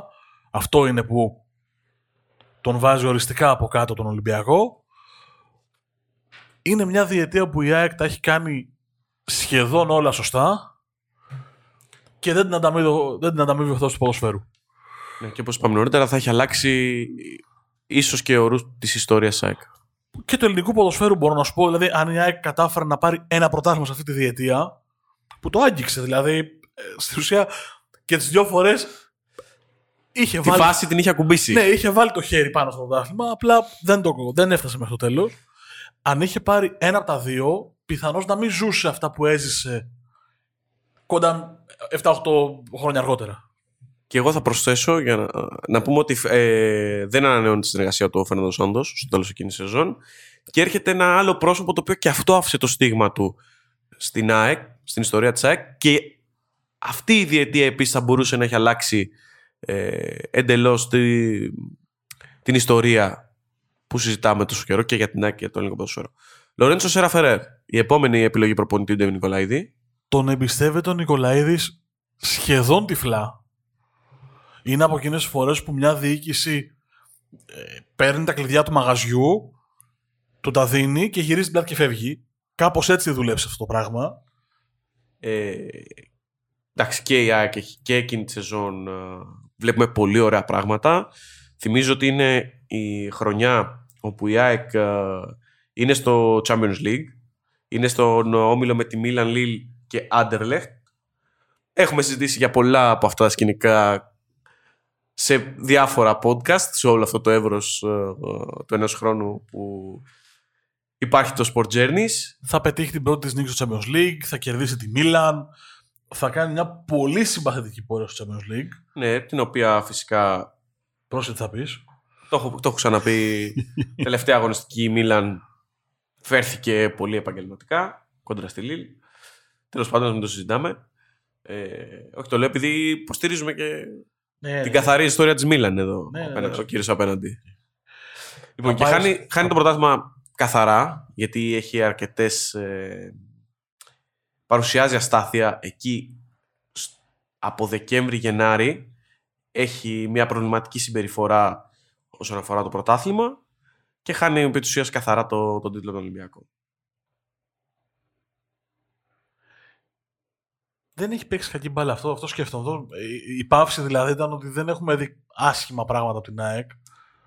Είναι εκείνο το διάστημα που λέω. Από το Γενάρη με- μέχρι τα τέλη Φεβρουαρίου. Εκεί είναι ένα πολύ πολύ κακό διάστημα της ΑΕΚ, όπου χάνει βαθμούς από τον Ηρακλή, από τον Εργοτέλη. Ε, έχει και μια τεσσάρα στο ΆΚ από τον Παναθηναϊκό που αλλάζουν εντελώς τα δεδομένα. Δηλαδή, μέχρι τις αρχές Ιανουαρίου η ΑΕΚ είχε ελάχιστες απώλειες. Και μόλις μία ήταν τον Ολυμπιακό, ε, στο Φάληρο 1-0 και αυτή ε, με, τα, ζω- με, με τα χίλια ζόρια. Είχε, είχε ξεκινήσει με, με τρεις ισοπαλίες. Δηλαδή δεν είχε μπει καλά. Ήταν λογικό λόγω της αλλαγής προπονητή και όλων όσων είχαν συμβεί. Έστρωσε στην πορεία μετά από τον τέρμι τον Ολυμπιακό που λέει και ο Γιάννης. Έκανε πολλές μαζεμένες νίκες. Έκανε και τα ωραία πράγματα στο Champions League. Ήταν χρονιά, είναι αυτό που λέμε ότι ήταν η πρώτη χρονιά ενός νέου προπονητή στον οργανισμό ΑΕΚ. Ήταν λογικό το αυτό που είδαμε. Είδαμε πολύ ωραία πράγματα, αλλά και μεγάλες καμπές. Το θέμα ήταν η δεύτερη χρονιά. Δηλαδή εκεί θα ήταν το crash test. Η διοίκηση Νικολαίδη είναι απολύτως ευχαριστημένη από τον Φεραίρο, ο οποίος είχε έρθει με μονοετή συμβόλαιο και υπογράφει εκείνο το καλοκαίρι του 2007 τετραετή ανανέωση. Γιατί πίστευαν πολύ στο project το οποίο είχε εκπονήσει με τις επιλογές παικτών που είχε, που είχε κάνει. Ε, η- η ομάδα έπαιζε πολύ καλό ποδόσφαιρο και έρχεται λοιπόν η, η επόμενη σεζόν, 7-8, όπου ξεκινάει φυσικά με πάρα πολύ καλά, πολύ καλές βάσεις. Θυμίζουμε ότι γίνονται αρκετές μεταγραφές και πάλι για την ΑΕΚ, εξοδεύονται κάποια λεφτά με στόχο φυσικά να υπάρξει μια καλύτερη πορεία στο πρωτάθλημα και στην Ευρώπη όπου η ΑΕΚ α, δεν κατάφερε να ξεπεράσει το εμπόδιο της Σεβίλης στα προκριματικά. Ναι, αλλά έχει έρθει ο, ο Ριβάλντο, δηλαδή Ναι, ναι, έχει, έχει, υπάρχει, ξεκινάει στο πρωτάθλημα με έξι συνεχόμενες νίκες. Ε, μέχρι την 18η αγωνιστική είναι στην ε, κορυφή. Το πιστεύουν πάρα πολύ και πάλι παίζει πολύ καλό ποδόσφαιρο. Υπάρχουν παιχνίδια εκείνες περίοδου που είναι πάρα πάρα πολύ καλά. απλά χάνεται το πρωτάθλημα λόγω της υπόθεσης Βάλνερ, δηλαδή η αντικανονική συμμετοχή του Βάλνερ σε ένα παιχνίδι του Ολυμπιακού με την Καλαμαριά, όπου ο Ολυμπιακός ητάται. Εν τέλει το παιχνίδι θα ξαναγίνει, ο Ολυμπιακός θα επικρατήσει και αυτό το τρίποντο είναι και η διαφορά των δύο ομάδων Ναι. στο τέλος της χρονιάς. Επί της ουσίας, η ΑΕΚ, ο Φερέρ, ο Φερέρ να πούμε δεν είναι μέχρι το τέλος της σεζόν. 12 Φεβρουαρίου ε, απολύεται. Ναι, γιατί είναι μια περίοδος όπου η ΑΕΚ δεν είναι στα καλά της, έχει μαζεμένα στραβά αποτελέσματα. Υπάρχει μια γκρίνια στο, στο στρατόπεδο της ΑΕΚ ότι δεν παίζουμε καλά, θα ξαναχάσουμε το πρωτάθλημα, ενώ το ρόστερ είναι... έχει γίνει υπέρβαση στο ρόστερ. Στην πραγματικότητα χάνει από τον Πανιόνιο 3 Φεβρουαρίου και από, το, και από την ΑΕΛ 9 Φεβρουαρίου και αυτά τα δύο αποτελέσματα, οι δύο ήττες, Ναι, υπάρχει Είναι- και αποκλεισμός από το κύπελο από την Ξάνθη λίγο Σωστό. νωρίτερα. Στο 2-3 με τον Πανιόνιο στο γήπεδο παρεπιπτόντω. Είναι από τα από τα πιο ωραία μάτια που έχω δει από κοντά. Ένα 2-3, ένα ΑΕΚ Πανιόνιο που έχει σκοράρει ο Καλόν και ο Μπλάνκο για την ΑΕΚ. Και ο Πανιόνιο έχει σκοράρει με δύο γκολ του Χούτου και ένα του Τζιμπούρ. Ναι, είναι ένα τροπερό παιχνίδι που γίνεται 3-0. Μειώνει η ΑΕΚ με καλόν και μπλάνκο και γίνεται. Στο τελευταίο τέταρτο είναι. Είναι πρα- πάνω κάτω. Είμαι στο γήπεδο. Σου λέω το μάτσα αυτό το θυμάμαι πάρα πολύ καλά. Ε, με φίλο δηλαδή το έχουμε δει παρέα το παιχνίδι. Το θυμάμαι σαν τώρα είναι το τελευταίο τέταρτο είναι ένα έπος. Που η ΑΕΚ είναι όλοι μπροστά, πιέζει, κλέβει μπάλες, κάνει ευκαιρίες. Είναι από εκείνες τις φορές που λες δεν θέλει να μπει μέσα, ε και δεν μπήκε. Εντάξει. Παίρνει την απόφαση να απομακρυνθεί λοιπόν ο Φερέρ, έχει το Κοστένογλου, ο οποίος στρώνει το πράγμα πολύ, φτάνει την ομάδα να διεκδικεί το πρωτάθλημα τελευταίες αγωνιστικές και όπως αναλύσαμε λίγο νωρίτερα ε, έρχεται έκτοτε η υπόθεση Βάλνερ η οποία ήταν και πολύ συζητημένη καθώς δεν ε, πάρθηκε από, με τη μία η απόφαση. Θυμάμαι ε, μάλιστα ότι περιμέναμε Πολύ κάθε, καιρό. κάθε μέρα στο ραδιόφωνο να δούμε τι θα γίνει, θα γίνει. υπήρχε κλίμα. Είναι τρομερό με τον Κωνσταντινόγλου για να το κλείσουμε. Καμιά φορά λες τι μπορεί να κάνει μια αλλαγή προπονητής στην ψυχολογία και στην ψυχοσύνθεση της ομάδας. Και το κάτι στράβωσε με το Φεραίρ εκείνη τη στιγμή, γι' αυτό και απολύθηκε. Από την απόλυση Φεραίρ και μετά η ΑΕΚ δεν ητάται ξανά. Πηγαίνει ITT και έχει σε μια εβδομάδα μέσα έχει πετύχει 4-0 τον Ολυμπιακό, 3-1 τον Εργοτέλη, 0-4 τον Μπάουκ. Και είναι σε απόσταση δύο εβδομάδων. Η ΑΕΚ βάζει 13 γκολ. Α τον Εργοτέλη στην άκρη, χαμηλό εμπόδιο. Βάζει 4 στον Ολυμπιακό, νύχτα που μνημονεύεται μέχρι και σήμερα από τους οπαδούς της ΑΕΚ. Και πηγαίνει στην Τούμπα και βάζει 4 γκολ, τα 3 στο πρώτο μισάωρο. Απόδειξε ότι η ΑΕΚ είχε ποιότητα. Αλλά κάτι στράβωσε με το Φεραίρ εκεί που δεν μπορείς να ξέρεις τι μπορεί να είναι τελικά. Ναι. Οι σχέσει, οι προσωπικότητες, η χημεία. Είναι η μοναδική απόλυση προπονητή επιμερών ε, Ντέμι Σωστά. και με πολλή πίεση για να συμβεί εξαιτίας φυσικά των ε, αρνητικών αποτελεσμάτων που αναφέραμε νωρίτερα. Και ε, έρχεται η επόμενη σεζόν όπου αναλαμβάνει ο Γιώργος Δόνης στις 24 Απριλίου του δε- του 2008 ε, ο Δόνης φεύγει από τη Λάρισα ως απόλυτα επιτυχημένος έχοντας κατακτήσει και το κύπελο ε, θυμίζουμε κόντρα στον ε, Παναθηναϊκό το 2007 και αποφασίζει να κάνει τον πολύ μεγάλο άλμα αναλαμβάνοντας τη, την ΑΕΚ. Δεν μακροημέρευσε. Και το ρόστερ δεν είναι εξίσου πλούσιο με τα προηγούμενα χρόνια. Ναι, έχει αρχίσει, είναι η αρχή του τέλους της ε, διοίκησης Ντέμι. Υπάρχει το Σκόκο Μπλάνκο μπροστά που είναι ένα από τα πιο ωραία δίδυμα που έχουμε δει ποτέ τουλάχιστον 4-15 ετία με τα κυτρινόμαυρα. Ναι, υπάρχει ρήξη ανάμεσα με, σε διοίκηση και οπαδούς.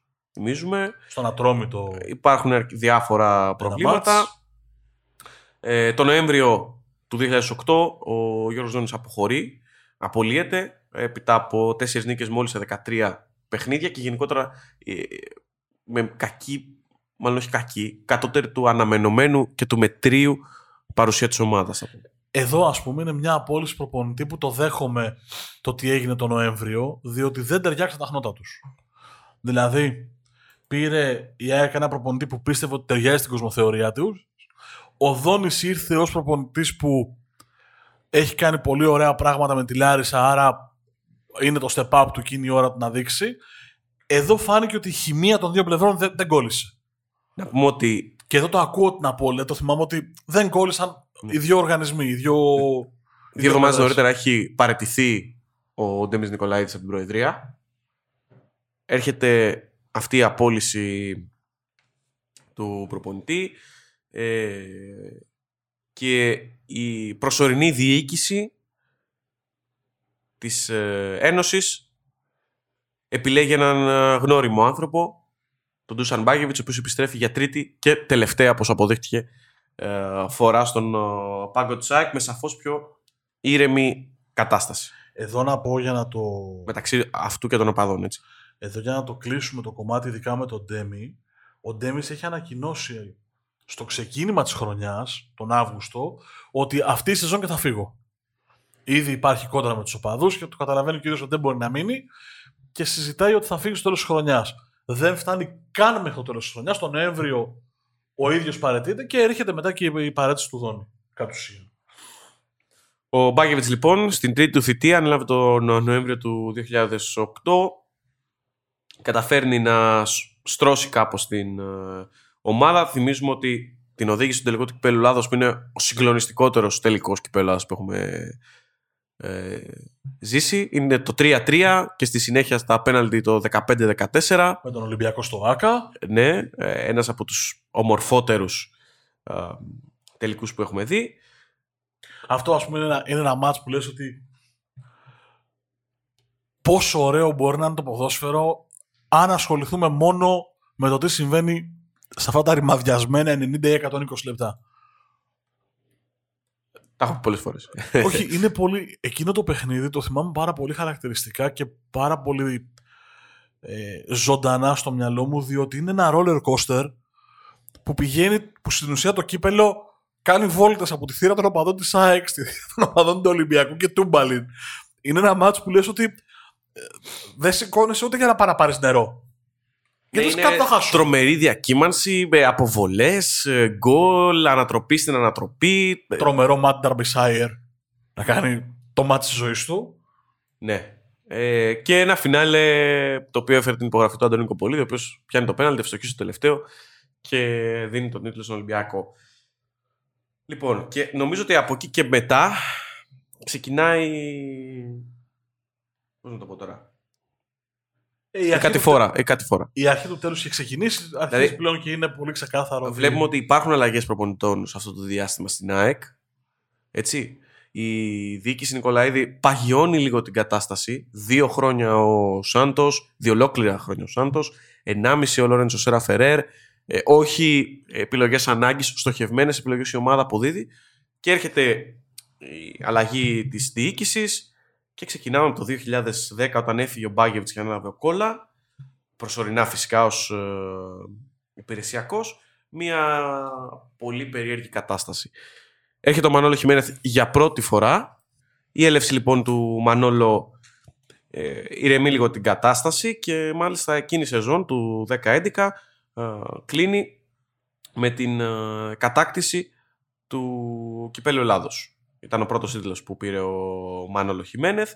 Ε, μάλιστα η, η κατάκτηση αυτή του δίνει και πίσω χρόνο για την επόμενη σεζόν όπου ξεκινάει κανονικά. Ε, τρεις νίκες και μία ήττα στο πρωτάθλημα. Δεν έχει καλά αποτελέσματα στην Ευρώπη. Μία νίκη σε τέσσερα μάτς. Και έρχεται το διαζύγιο. Έρχεται το διαζύγιο τον Οκτώβριο εκείνης ε, τη σεζόν, τη σεζόν 11-12, η οποία ήταν στο ξεκίνημά της, για να αναλάβει για ακόμη μια φορά ο Νίκος Κωστένογλου ε, πάλι σε ρόλο διεκπαιρέωσης για να φύγει η σεζόν με διοικητικά προβλήματα και ένα ρόστερ το οποίο εντάξει, δεν ήταν ε, στα χειρότερά του όπως τα επόμενα χρόνια που θα δούμε αλλά OK. Okay.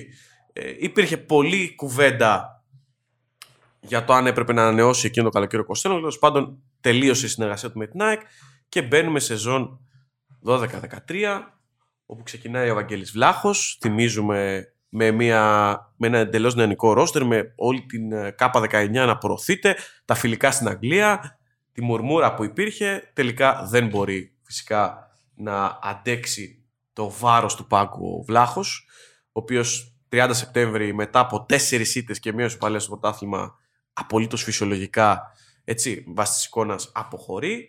Έρχεται ο Μανώλης Παπαδόπουλος ε, για να καλύψει το κενό προσωρινά και στη συνέχεια ο Λίνεν για να προσπαθήσει να μαζέψει αυτά που δεν μαζεύονταν για, πολλού, για εξω αγωνιστικούς λόγους και αποτυγχάνει και ο Γερμανός. Είναι η σεζόν που έχει αλλάξει τέσσερις προπονητές γιατί έρχεται και ο Δέλλας στο φινάλε. Το τρομερό ξέρεις ποιο είναι ότι η ΑΕΚ εκείνη τη σεζόν, τη σεζόν δηλαδή που υποβιβάζεται αγωνιστικά, γιατί τελειώνει το, τη σεζόν πρώτα τελευταία, κυριαρχεί στο στρατόπεδο της ομάδας εντελώς αντίθετη μενταλιτές σε σχέση με τη μενταλιτέ που είχε ας πούμε το 4.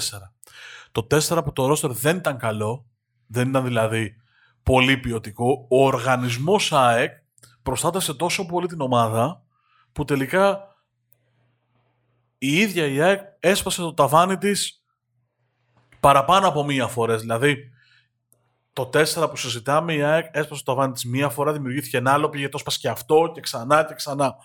Η διαφορά με αυτή τη σεζόν είναι ότι στην ΑΕΚ δημιουργούν ένα ταβάνι πολύ υψηλότερο από ό,τι μπορούσε να αντέξει το ρόστερ. Δηλαδή, τι θέλω να πω, υπήρχε η κουβέντα ότι η ΑΕΚ θα σωθεί άνετα ότι δεν υπάρχει περίπτωση, ΑΕΚ είσαι, θα βρεις κάπου τις 10 νίκες που χρειάζεται, θα τις κάνεις και θα μείνεις στην κατηγορία. Αυτό αντί να δημιουργήσει τόσο μεγάλη πίεση στο στρατόπεδο της ΑΕΚ, στον οργανισμό της ΑΕΚ, που ακόμα και αν μπορούσε να τις κάνει τις 10 νίκες, μετά από ένα σημείο ήταν μαθηματικός βέβαιο Δηλαδή το ψυχόδραμα έχει αρχίσει να αχνοφαίνεται από αρκετά νωρίς στη σεζόν ότι δεν θα τη καπουλάρει η ΑΕΚ. Και δεν τη καπούλαρε.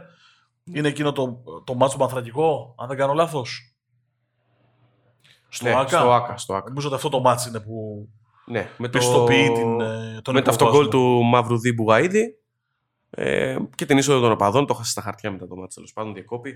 Ε, που σφραγίζει το, τον υποβασμό και κλείνει οριστικά με την ήττα από τον Ατρόμητο. Ε, την τελευταία αγωνιστική 21 Απριλίου 2013, μια μαύρη σελίδα για την ΑΕΚ. Και ξεκινάει μετά ο υποβασμό στη ΓΑΜΑ Εθνική και το κεφάλαιο, η δεύτερη εποχή του Δημήτρη Μελισανίδη, ο οποίος εμπιστεύεται τον ε, Τραϊανό Δέλα, ο οποίος ανεβάζει την ομάδα αέρα και από την ΓΑΜΑ Εθνική, κατακτώντας και το κύπελο της ΓΑΜΑ Εθνικής. Ε, από την ε, δεύτερη κατηγορία κάνει ε, μια πολύ καλή πορεία και στο κύπελο. Για όσους θυμούνται. Βέβαια έχει ξεκινήσει ήδη το ρόστερ να φτιάχνει για την επόμενη σεζόν. Εντάξει, δεν παίζει το καλύτερο δυνατό ποδόσφαιρο σε αυτά τα δύο χρόνια η ΑΕΚ.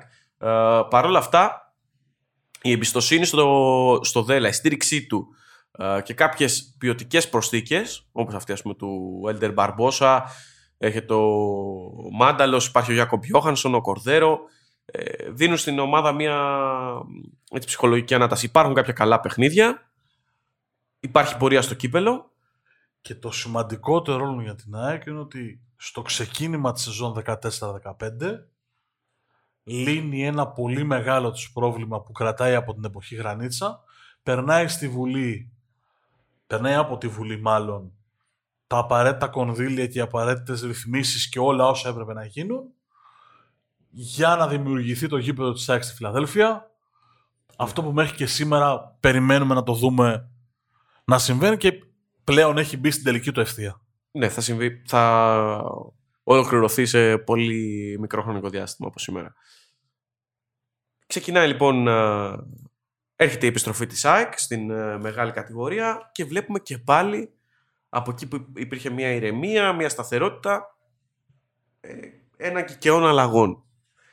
Μετά από 7 αγωνιστικές στην ε, σεζόν 15-16, όπου η ΑΕΚ επιστρέφει στην μεγάλη κατηγορία, απολύεται ο Τραϊανός Δέλλας, έρχεται ο Στέλιος Μανολάς στην ε, θέση του για λίγες μέρες, ε, για να α, μπορέσει η ΑΕΚ να κλείσει το κεφάλαιο του προπονητή. Έρχεται ο Πογέτ, όπου έχει μια πολύ καλή παρουσία η ομάδα. Φεύγει ο Πογέτ. Σε διακόπτω εδώ. Για μένα το μεγαλύτερο λάθος της νέας εποχής της ΑΕΚ είναι η απόλυση του Δέλα. Ναι. Πες με γραφικό, πώς μου θέλεις. Ήταν δύο χρονιές με την ΑΕΚ στη Γ και στη Β. Φορτώθηκε Έκανε- τον υποβασμό τις τρεις τελευταίες αγωνιστικές με τα ντου και τα όσα άκουσε την προηγούμενη σεζόν. της Έκανε προηγούμενης όσα έπρεπε για να τη φέρει την ΑΕΚ ξανά στην Α Εθνική. σεζόν. ITT. Και το τρομακτικό είναι ότι ανεβαίνει η Α Εθνική η ΑΕΚ με ένα ρόστερ το οποίο δεν είναι ρόστερ πρωταθλητισμού, διότι έπαιζε στη Β Εθνική και δεν μπορεί να δημιουργηθεί την πρώτη σεζόν ρόστερ που θα πάει να πάρει το πρωτάθλημα. Δεν το λέει κανείς αυτό στην ΑΕΚ. Αφήνουν το δέλα ακάλυπτο, αρχίζει και συζητιέται ότι α, ε, το, επιστρέπ, το, το, το επιστρέψαμε τη ΑΕΚ λοιπόν εκείνη τη σεζόν. Δεν ήταν επιστρέψαμε για να είμαστε ανταγωνιστικοί. Ήταν επιστρέψαμε για να βγούμε να πάρουμε πρωτάθλημα. Ναι, έχει τέσσερις νίκες στα επτά πρώτα μάτς. Δεν έχει κάνει κακό, κάποιο κακό είδου Και ξεκίνημα. απολύεται ο Δέλλα με ένα ρόστερ που δεν είναι πρωταθληματικό. Είναι αυτό που λέμε η αρρωστημένη κατάσταση που μπορεί να υπάρξει σε μια ομάδα. Έπρεπε να στηριχτεί ο Δέλλα την πρώτη χρονιά και να τη βγάλει την ΑΕΚ 7η, 8η. Με το ρόστερ που είχε δεν μπορούσε να πάει πιο ψηλά. Πέμπτη. Να κάνει υπέρβαση να τη βγάλει τέταρτη. Μέχρι εκεί. Δεν είχε παραπάνω. Δηλαδή, αν δεις το ρόστερ της ΑΕΚ, δεν μπορείς να, να σκέφτεσαι ότι μπορεί αυτή η ΑΕΚ παρότι είχε ποιότητα, παρότι είχε καλούς παίχτες, να χτυπήσει τους υπόλοιπους. Δηλαδή δεν, δεν γινόταν. Απλά, απλά δεν γινόταν. Ναι, και ξεκινάει αυτός ο κύριο αλλαγών. Δηλαδή φεύγει. Ο Δέλλα έχει τον Μανολάς. Φεύγει ο Μανολάς γιατί ήταν υπηρεσιακό, έχει τον Πογέτ. Φεύγει ο Πογέτ, ο οποίος έχει κάνει καλή διαχείριση υλικού. Ε, βέβαια δεν ήταν καθαρά επιλογή διοίκησης, υπήρχαν ε, και άλλα πράγματα στην υπόθεση Πογέτ. Ε, έρχεται πάλι ο Μανολάς. Παίρνει το κύπελο ο Μανολάς, αλλά ε, δεν τελειώνει τη σεζόν γιατί είχε κάποια προβλήματα υγείας. Την κλείνει με τον Παναγιοτάρα και έχουμε φτάσει σε μία σεζόν να έχει αλλάξει ΑΕΚ πέντε προπονητές για να πάρει ένα κύπελο στην επιστροφή της στην ε, Super League. Δηλαδή πλάνο 0. Και καταλήγει τρίτη. Ναι. Δηλαδή στην κανονική περίοδο εκείνης της χρονιάς καταλήγει τρίτη. Ε, πόσο χειρότερα θα το κάνω Δέλλας; Θα την έβγαζε πέμπτη; Όχι, δεν νομίζω γιατί θα έστρωνε η ομάδα. Θα έβρισκε ρυθμό. Μα δεν, Δηλαδή- δηλαδή... δηλαδή δεν ήταν 4 νίκες, 7 μάτς και 13 πόντους σε 7 πρώτες αγωνιστικές. Δεν ήταν άσχημα. Θα έβγαινε Ευρώπη η ομάδα. Θα ήταν εκεί, τρίτη, τέταρτη. Τι θέλω να πω, ρε παιδί μου. Θέλω να πω ότι καμιά φορά οι οπαδοί, η διοίκηση, τα μέσα, όλοι μας, δεν ξέρω ποιος. από πού εκπορεύεται αυτό το πράγμα. Μπαίνουμε σε μια διαδικασία και δημιουργούμε μια εκπληκτική προσδοκία. Από εκεί που δεν υπάρχει. Δηλαδή, τι προσδοκία μπορούσε να έχει η ΑΕΚ, που είναι μια από τις πιο βαριές φανέλες στη χώρα και το δέχομαι και το καταλαβαίνω ότι ο οπαδός της ΑΕΚ δεν μπορεί να σκέφτεται θα βγω πέμπτος. Το καταλαβαίνω, το δέχομαι, το κατανοώ και συμπάσχω. Αλλά πρέπει να έχει το γνώμη σε αυτόν. Δεν μπορεί να λες δηλαδή ότι στην πρώτη χρονιά που η ΑΕΚ γύρισε στην κατηγορία θα πάει να πάρει το πρωτάθλημα. Δεν γίνεται, πρακτικά δεν γίνεται. Και από εκεί βέβαια εκπορεύονται και άλλα και άλλα και άλλα. Ναι, και ξεκινάει μετά. Ε, μετά από αυτή την πολύ κακή σεζόν και τις πολλές αλλαγές προπονητών, μπαίνουμε σε μια νέα διάδοχη κατάσταση. Έχει το Κετσπάγια. Φεύγει ο Κετσπάγια σε δύο μήνες. Ε, μάλιστα ήρθε και διθυραμβικά, δηλαδή να στηρίξουν τον Τιμούρ, να δικό μας παιδί, να προσπαλέψουμε. Κάντε ένα rewind το επεισόδιο και μετρήστε πόσοι προπονητές της ΑΕΚ σε αυτή την 20 ετία έφυγαν Οκτώβριο. Οκτώβριο. Λοιπόν, κάνει λάθος, λάθος επιλογή. Το Ζωζέ Μωράης, θυμάμαι, επειδή τον είχα γραπ, έγραφα τότε ακόμα μικρές κατηγορίες Αγγλίας, τον είχα δει στην Barnsley, τον Πορτογάλο, δεν είχε προπονητική εμπειρία, ήταν βοηθός του Μουρίνιο. Και ξεκίνησε να κάνει τότε τη σταδιαδρομία του. Και φαινόταν ο άνθρωπος ότι δεν μπορεί να διαχειριστεί να έρθει να κάνει μια πρωταθληματική σεζόν που αναζητούσε η ΑΕΚ, τίτλους, πράγματα. Με αποτέλεσμα να έρθει στις 18 Οκτωβρίου του 16 και 19 Γενάρη μετά από τρεις μήνες να φύγει κι αυτός. Νέα αλλαγή προπονητή, νέα αλλαγή φιλοσοφίας, νέα, νέα κατάσταση πάλι. Κουιζάκι για εσάς που μας παρακολουθείτε από τα social media. Μετρήστε από αυτό το επεισόδιο πόσοι προπονητές είπαν ότι φύγαν Οκτώβριο. Έχει κολλεί. Μα δεν είναι δυνατόν. Είναι αυτό που λέγαμε στο ξεκίνημα, Βραγιάννη. Δεν γίνεται να συζητάμε ότι ε, αν απολύσει έναν προπονητή τον Οκτώβριο, το λάθος δεν βαραίνει τον προπονητή. Βαραίνει τη διοίκηση. Βαραίνει τον οποιονδήποτε πήρε την απόφαση εν τέλει. Απολύσει τον Οκτώβριο μία πολύ λάθος επιλογή. Μία φορά. Εδώ συζητάμε ότι οι μισοί προπονητές της ΑΕΚ δεν φτάσαν παρέλαση. Ναι. Έξαλλος.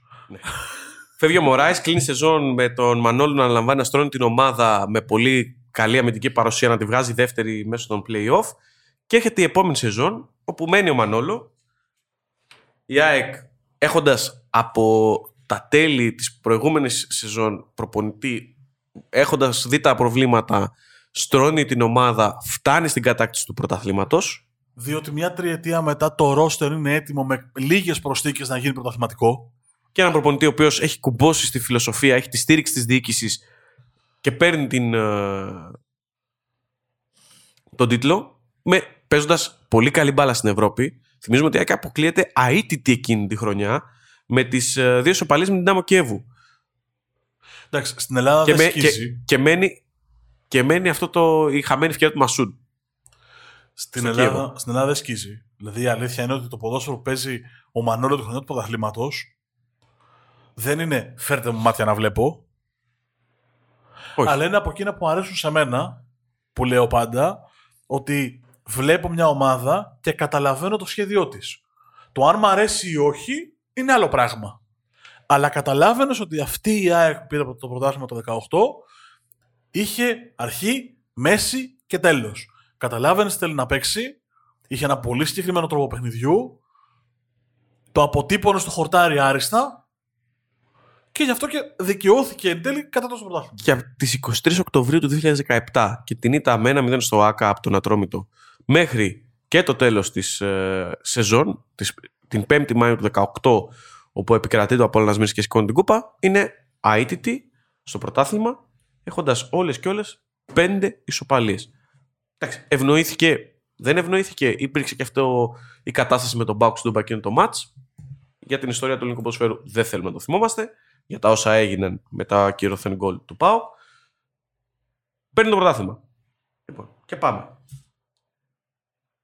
Ξεκινάει από εκεί και πέρα για μένα το μεγαλύτερο λάθος. Το δεύτερο μεγαλύτερο λάθος στην ιστορία της ΑΕΚ. Βαρύ. Πολύ βαρύ. Γιατί αυτή είναι η πραγματικότητα. Η πρωταθληματική ομάδα υπόκειται αλλαγές. Φεύγει ο Μανόλο. Εντάξει, ήταν πάντα περίεργες οι σχέσεις του Μανόλο με την ΑΕΚ γιατί θέλει να επιστρέψει στην Ισπανία. Αυτό. Ο Μανόλο δεν έφυγε γιατί δεν τα βρήκε με την ΑΕΚ.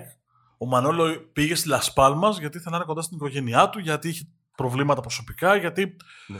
Χίλια μηδέν μαζί του. Δηλαδή δεν μπορεί να κάτσει να προπονητή τώρα, αν το μυαλό του δεν είναι εδώ. Όχι, απλά εκείνη τη χρονιά η ΑΕΚ δεν, παίρνει, δεν αγοράζει τον ε, Αραούχο που είχε γίνει ολόκληρη ιστορία. Χάνει το, το Χριστοδηλόπουλο, χάνει το Βράνιες, ε, χάνει τον Γιώχανσον, χάνει τον ε, Κονέ, ο- τον οποίο και αυτόν τον αγοράζει. Ε, δεν ανανεώνει τον Μασούντ. Ε, τελειώνει τον Τζανιτόπουλο, ο οποίος δεν ήταν βασικός, αλλά ήταν μια επιλογή που έρχονταν από τον πάγο και πρόσφερε. Γενικότερα κάνει πάρα πολλές αλλαγές στο πρωταθληματικό ρόστερ με αποτέλεσμα συν την έλευση του Μαρίνου Ζουνίδη να δημιουργηθεί ένα πολύ περίεργο momentum. Ο Ζουνίδης πληρώνει και την κακή εικόνα στο Champions League όπου κατάφερε με να βάλει την α, ομάδα να την επαναφέρει στους ομίλους δεν μπόρεσε εκεί όμως να ανταπεξέλθει στα, στα δεδομένα των απαιτήσεων και στις 5 Φεβρουαρίου λύεται η, η συνεργασία Θεωρώ για μένα ότι έπρεπε να στηριχτεί περισσότερο ο Μαρίνος. Και εδώ, γι' αυτό λέω ότι. Γιατί και πάλι δεν, δεν ολοκληρώνει τη σεζόν. Δεν ξέρουμε η ομάδα, μια ομάδα με πάρα πολλές αλλαγές, πού μπορούσε να φτάσει. Όπως το λες, είναι μια ομάδα καινούργια. Ναι, είχε κατακτήσει το πρωτάθλημα. Μια άλλη ΑΕΚ. Εδώ είναι μια άλλη έκδοση. Καινούργια. Πάλι δεν στηρίχθηκε όσο έπρεπε. Ακριβώς. Σε αντίθεση με τον Πάοκ, ο οποίος έχει το Λουτσέσκου. Έχει χάσει το Έχει πρωτάθλημα. χάσει το πρωτάθλημα όπως το έχει χάσει. Τον στηρίζει και δικαιώνεται κατά κόδο αίτητος στο double. Ταυτόχρονα την ίδια σεζόν ο Ολυμπιακός παίρνει τον Μαρτίνς. Ακριβώς. Που κάνει το πρωτάθλημα τον Μπάουκ, αλλά Και η χτίζει ΑΕΚ πάνω. διώχνει τον Ζουνίδη, φέρνει ξανά τον Μανόλο, ο οποίος στρώνει λίγο την ομάδα, καταφέρει να σώσει τη σεζόν, φτάνοντας στον τελικό του κυπέλου, ε, τον οποίο τον έχασε, αλλά μικρή σημασία έχει, ε, και καταφέρνοντας να πλασαριστεί ως το καλύτερο δυνατόν στην, ε, στη βαθμολογία. Τελειώνει λοιπόν ακόμα ε, ένα σύριαλ αλλαγών. Φεύγει ο Μανόλο, δεν μένει, γιατί ε, είχε έρθει ως ε, προσωρινή λύση. Και εδώ έρχεται το έγκλημα. Εδώ Δεύτερο δικαιολογώ, εδώ δικαιολογώ απολύτω την αλλαγή του προπονητή νωρίς. Ναι, Αλλά και α- πάλι- Απλά είναι λάθος επιλογή το καλοκαίρι. Μπράβο, μα συμφωνούμε. Δηλαδή, πάει, μετά το, το εγχείρημα με τον Μωράης, ο οποίος δεν είχε καν ε, μεγάλη εμπειρία, έρχεται το εγχείρημα Καρντόσο, που είναι παρεμφερές και ενώ την έχεις πατήσει, δεν μαθαίνεις. Ο Καρντόσο έρχεται στην ΑΕΚ με μια ωραία θεωρία για το build-up, για το πώς θα παίξουμε από πίσω προς τα μπρος. Έχει μια κοσμοθεωρία ποδοσφαιρική, αλλά ακόμα και αυτό πρέπει να, να στηριχτεί. Δηλαδή, θυμάμαι την ΑΕΚ να παλεύει να κάνει build-up από την περιοχή της, χωρίς να έχει τα υλικά να το κάνει, και με τον Καρντόσο να επιμένει σε αυτό. Και φυσικά, όπως καταλαβαίνετε, καταστροφικό το, το αποτέλεσμα. Εκεί έπρεπε ή να στηριχτεί ο προπονητής και να πούμε ότι υπάρχει το ενδεχόμενο για τρει-τέσσερι μήνες να μην μπορούμε να βγάλουμε την μπάλα από την περιοχή. Γιατί αυτό συνέβαινε στην ΑΕΚ εκείνο το διάστημα. Και να στηριχτεί ο προπονητής με παίχτε τέτοιου τύπου. Ή έπρεπε να αλλάξει ο προπονητή.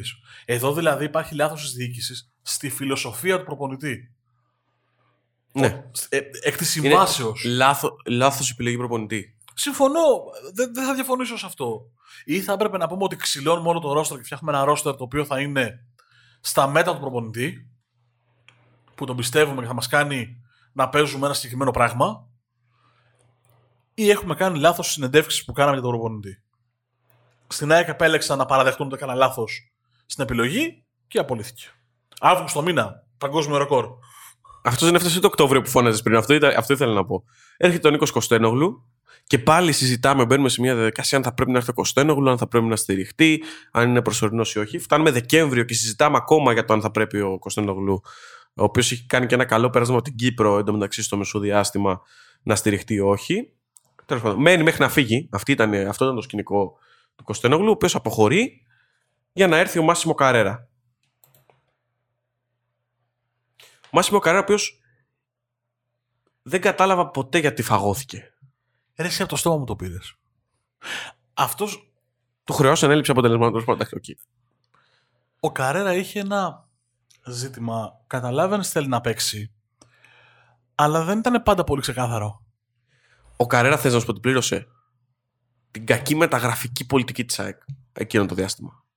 Ο Α, Καρέρα, το αν, ακούω. αν είχε τα υλικά που είχε τώρα ο Μιλόγεβιτς ή, την, ή τη λογική, την πολιτική, τη μεταγραφική πολιτική της ομάδας που είχε αυτό το καλοκαίρι, θεωρώ ότι θα ήταν σε πολύ καλύτερη μοίρα.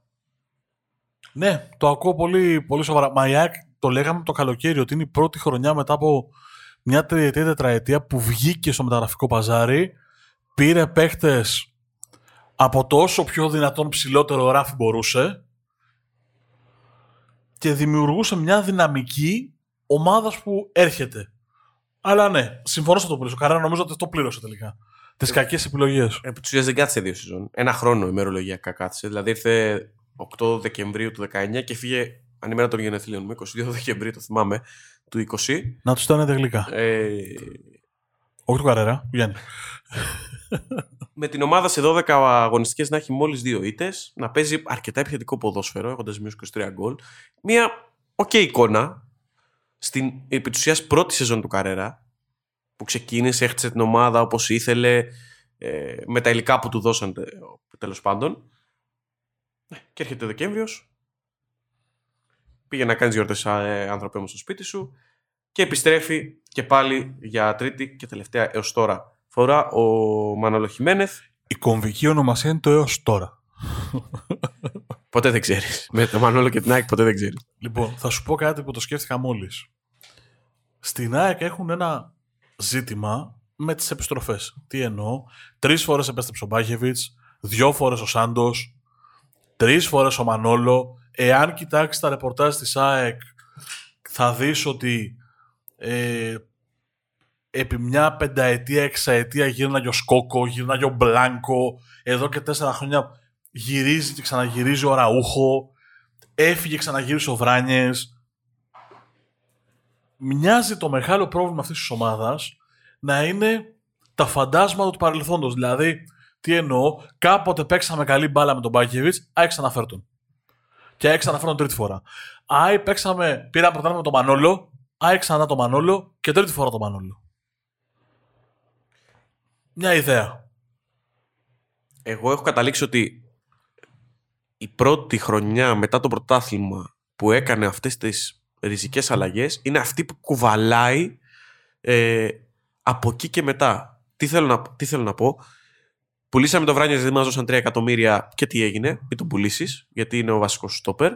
Ε, διώξαμε τον, ε, δεν ανανεώσαμε τον Αραούχο γιατί μας δώσανε πολλά και δεν θέλαμε να τα δώσουμε.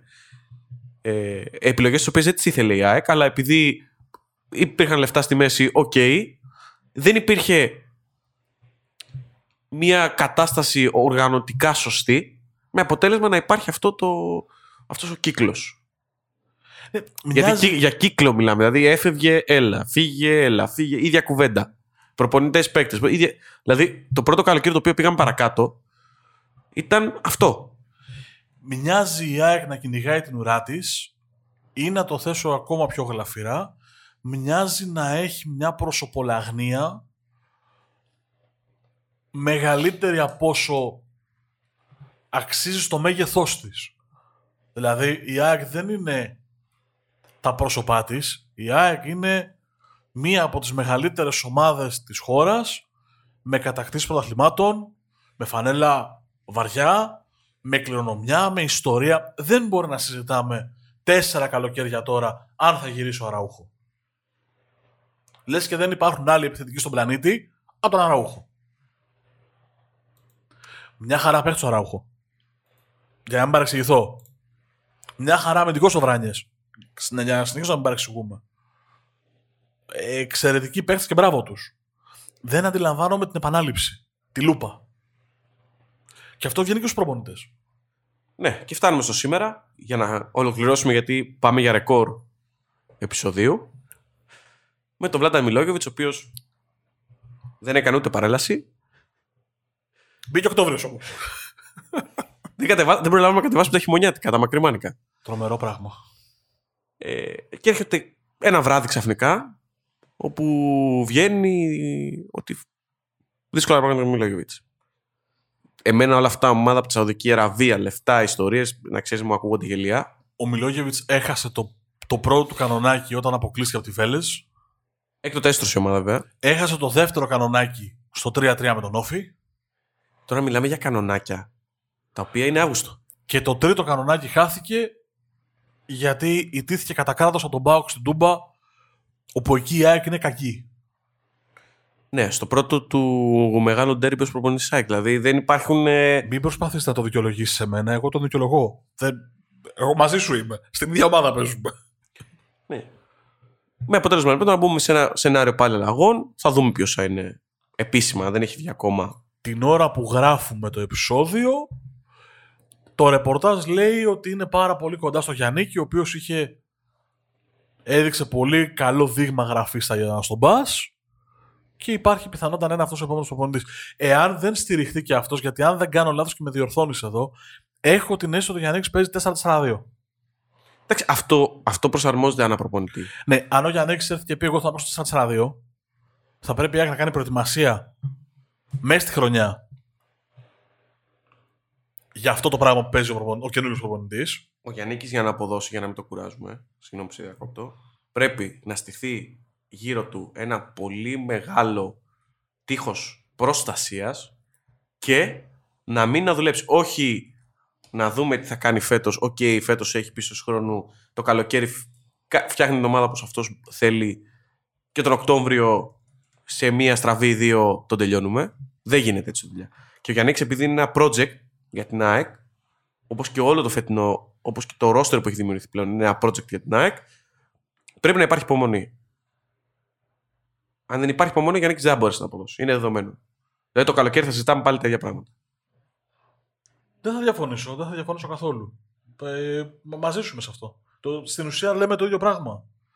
Ε, δεν, ε, δεν, μπορώ να, να διαφωνήσω. Περιμένω να δούμε πώς θα είναι αυτή τη στιγμή από, από ό,τι βλέπω στο site, γιατί προσπαθούμε και εμείς να επιβεβαιώσουμε να είμαστε όσο γίνεται πιο up-to-dated.